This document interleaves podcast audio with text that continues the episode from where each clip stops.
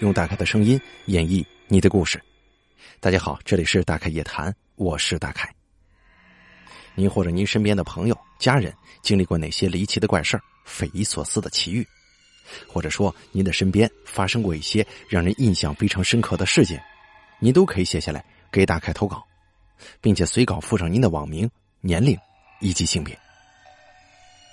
好了，接下来的时间呢，咱们一起来听一下今天投稿的朋友们，他们都经历了什么。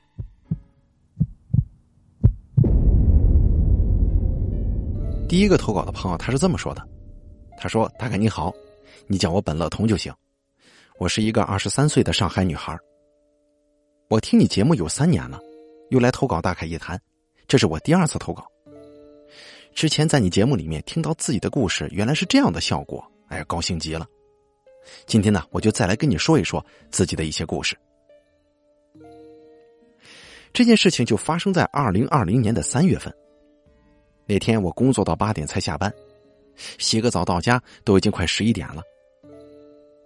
因为疫情的缘故，我家小区的后门关闭了。从正门到我家那东陵需要那么点时间。到小区的时候啊，那时候电路在检修，路灯并没有全部打开。每隔一个亮一个，每个路灯的距离大概在三米左右，也就是说有一小段路是没有光线的。因为有点害怕呀，就摘下耳机，把手机收了起来，想要快点回去。当我走到一个没有亮灯的路灯之下的时候，我就隐隐约约看见一个穿着吊带连衣裙的女的，趴在离我从往前数的第三个路灯上。双手好像还在挠着什么。要知道，这可是三月份呢，怎么会有人穿吊带呢？我一开始啊，以为他是个神经病，就很快的走过去。到那个女人身边的时候，我用眼睛的余光一直在关注那个女的。我觉得那女的好像也在看我。当我把脸转过去，想看清楚那个女人的时候，我整个人被惊的往左边弹开了。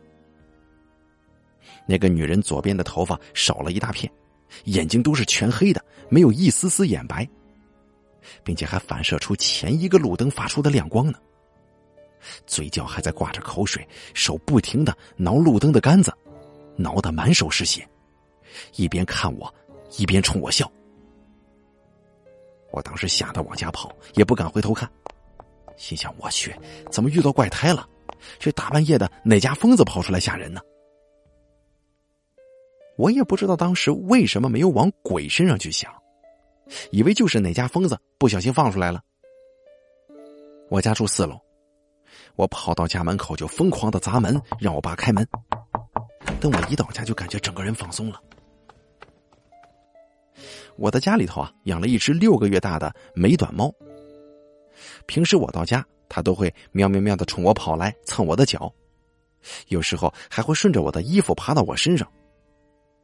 但是他今天一见到我就开始凶我，弓着背，背上的毛都炸开了，还对我哈气，而且也不让我摸，就连平时给他最爱吃的那个零食，他都不过来吃了，远远的躲着我。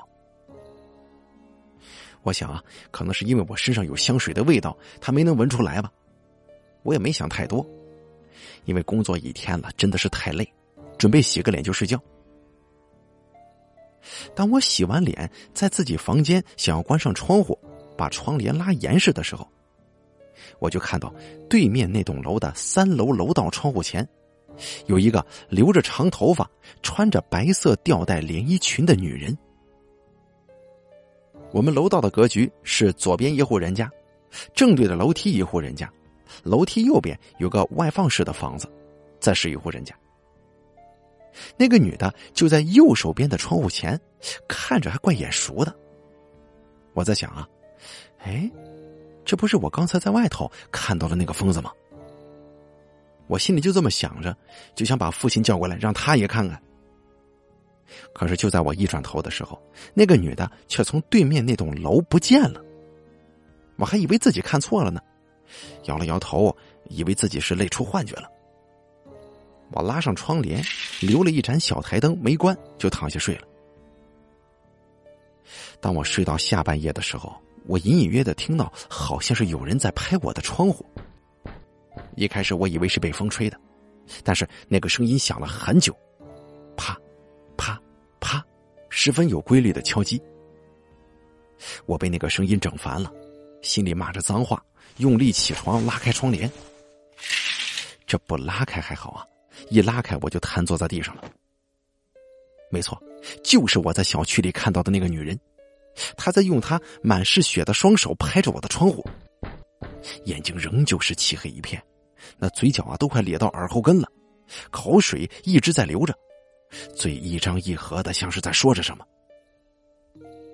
要知道，我家住的可是四楼啊，就算他是个疯子，体力超乎常人，他也不可能爬上四楼来吧。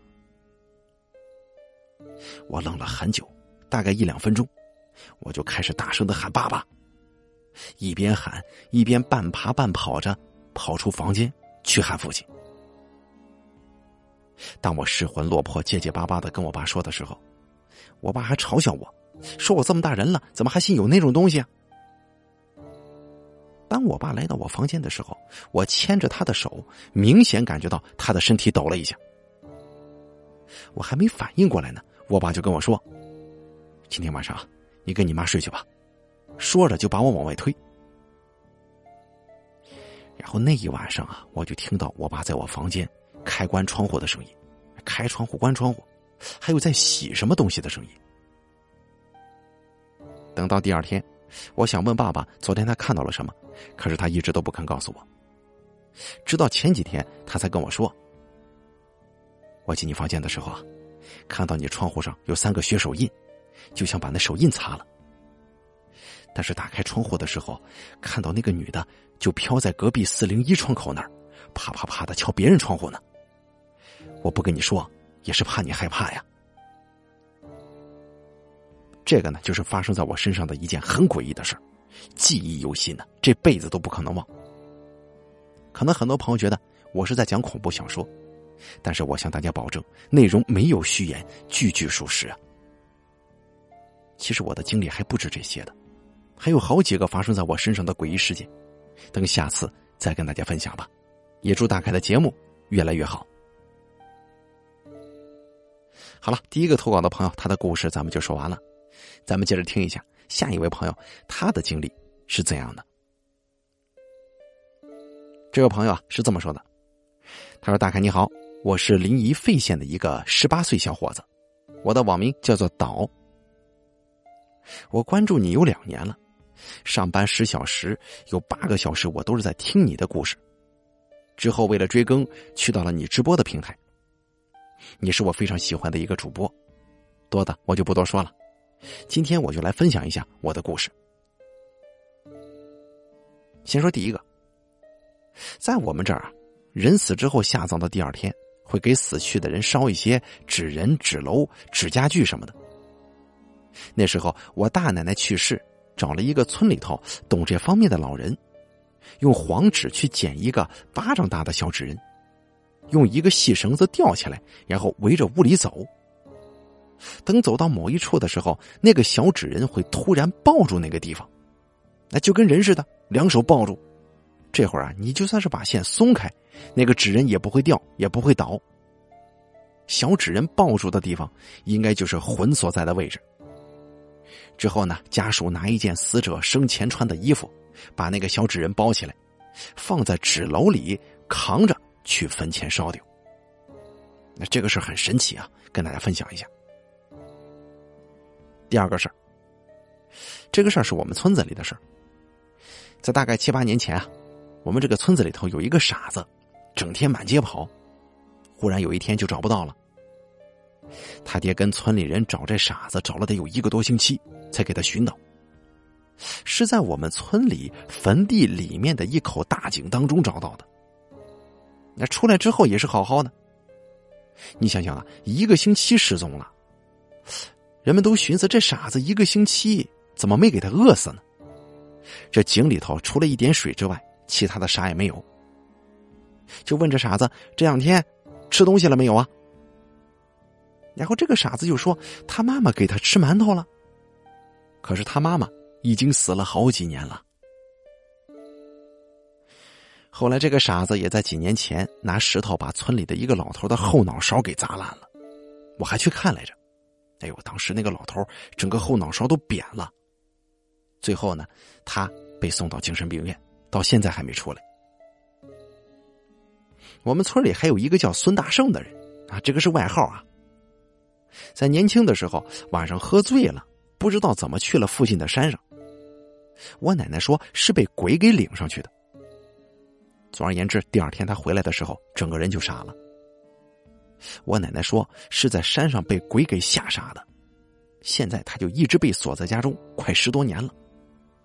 还有一种说法，就这个傻子小时候啊，上学，他妈妈给他带了一个瓜，他有个同学也带了一个，可是他同学那个瓜呢，好像是被别人偷了，就说是傻子偷的，还威胁他说就是你偷的，你要不承认我就杀了你，吓得这傻子不敢去上学了，从那以后傻了。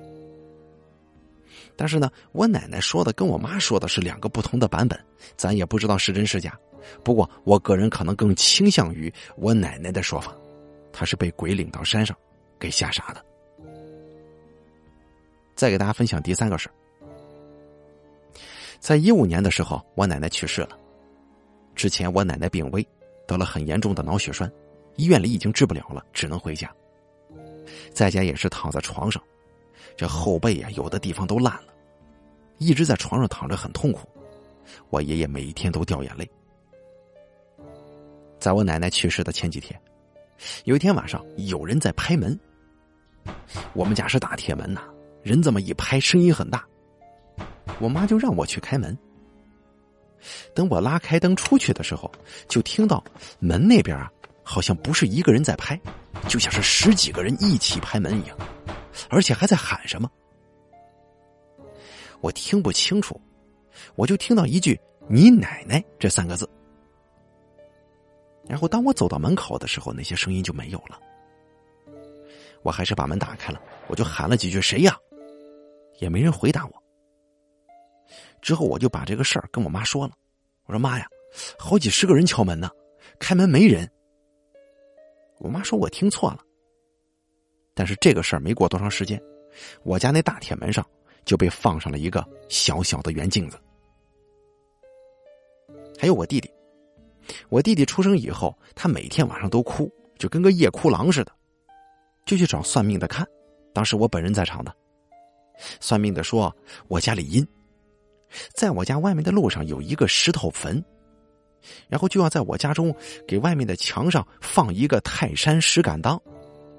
那在以后呢，我们就搬家了，那房子也不住了。反正有这么一档子事儿，还有一个故事啊。这个事儿呢，是我叔跟我说的。我叔说啊，他有一回喝完酒骑摩托车回家，在过马路的时候，突然这个车的刹车线就断了，当时把他吓一跳。不过好在没出事儿啊。回到家之后，他就开始发烧了，莫名其妙，在医院里头打针也不见好。他媳妇就说：“要不去他村里的一个看事挺准的那个人那边给看看吧。”我叔就告诉我，当时那个看事儿的人呢，对我叔说：“就我叔那天晚上刹车线断掉的那条路，曾经死过人，是被车撞死的。我叔路过的时候，那个死人正好在那儿，哎，就把我叔的魂给扣了。然后那个先生给我叔喊了喊魂，这个病就好了。”好了，咱们第二个投稿的朋友的故事，咱们也分享完了，都是一些剧情非常简单的这个记忆随笔，也非常不错啊。那么，咱们接下来再给大家讲今天最后一位投稿的朋友他的经历。这个朋友是这么说的：“他说，大概你好，我是来自河北省廊坊市的一名男生，你叫我博宇就好。疫情期间，我听你的打开夜谈也有一段时间了，每天都是陪伴我入睡的最佳良药。”听过了很多大家的经历，这次呢，我也投稿一下，跟大家说一说我的事情。这个事儿啊，要从二零一九年的夏天说起，也是我的亲身经历。这个事情发生在一只狗的身上。我有一小狗叫豆丁，它用爪子搭在了我身上，好像是在叫我起床。我起来吃了口饭，就听到了敲门声，啊，是我朋友过来找我玩了。聊了一会儿天，太阳也就随着时间慢慢的垂了下去。两点左右，夏天嘛比较热，我俩呢就准备啊去躺着聊啊，开个空调，咱玩玩手机。空调当时我记得调到了十七度，啊，窗帘这么一拉，我俩就在这聊上了，一边玩手机一边聊。豆丁就在我俩中间，这凉风吹的是格外舒服。不一会儿，我两个就都沉沉的睡过去了。睡了不知道多久，我被空调吹得冻醒了。我起身把空调关了，正好我那朋友也睁开了朦胧的双眼，估计他也是被冻醒的。点了支烟，我俩就坐那儿发呆。就在这个时候啊，豆丁突然就对着窗户吠叫。那种叫声不是一般的叫，是看见极其恐怖的东西才会发出那种猛烈的声音。他这一叫，我俩顿时就清醒了，立刻站了起来。叫了也就不到一会儿吧，突然豆丁就从床上摔下去了，钻到了床底下。这里我先说一下，我家的床是属于那种比较高的，平时我不论怎么叫他，他都不会下来。不过今天有点奇怪啊。我立刻拉开窗帘，走出卧室，坐在了沙发上。我看了看表，已经是下午的五点钟了。这时候屋子里格外的冷，天空也是沉了下来，灰蒙蒙的。朋友看着我，我看着他，似乎都想知道对方想的是什么。我猜测性的说了一句：“是不是屋子里头有啥东西啊？”朋友直勾勾的看着我。哎呀，你瞎猜啥呢？而这个时候，豆丁从卧室里走出来了，平时竖立着的耳朵这会儿也耷拉了下来，就像是被人打了一顿，夹着尾巴，特别委屈的样子。我把他抱了过来，安抚着摸他，我能感觉到他在发抖。这个时候，他又向卧室的位置叫，又想挣脱我的手臂，因为我搂着他嘛，他就给我咬了一口。然后这狗咬完之后，一头扎在了后面的衣服堆里，特别反常，这个行为非常奇怪。这一系列的不正常的这个狗的表现啊，我朋友都看在眼中了。我能够从他的眼神当中看出来，他特别害怕，眼睛当中都布满了血丝。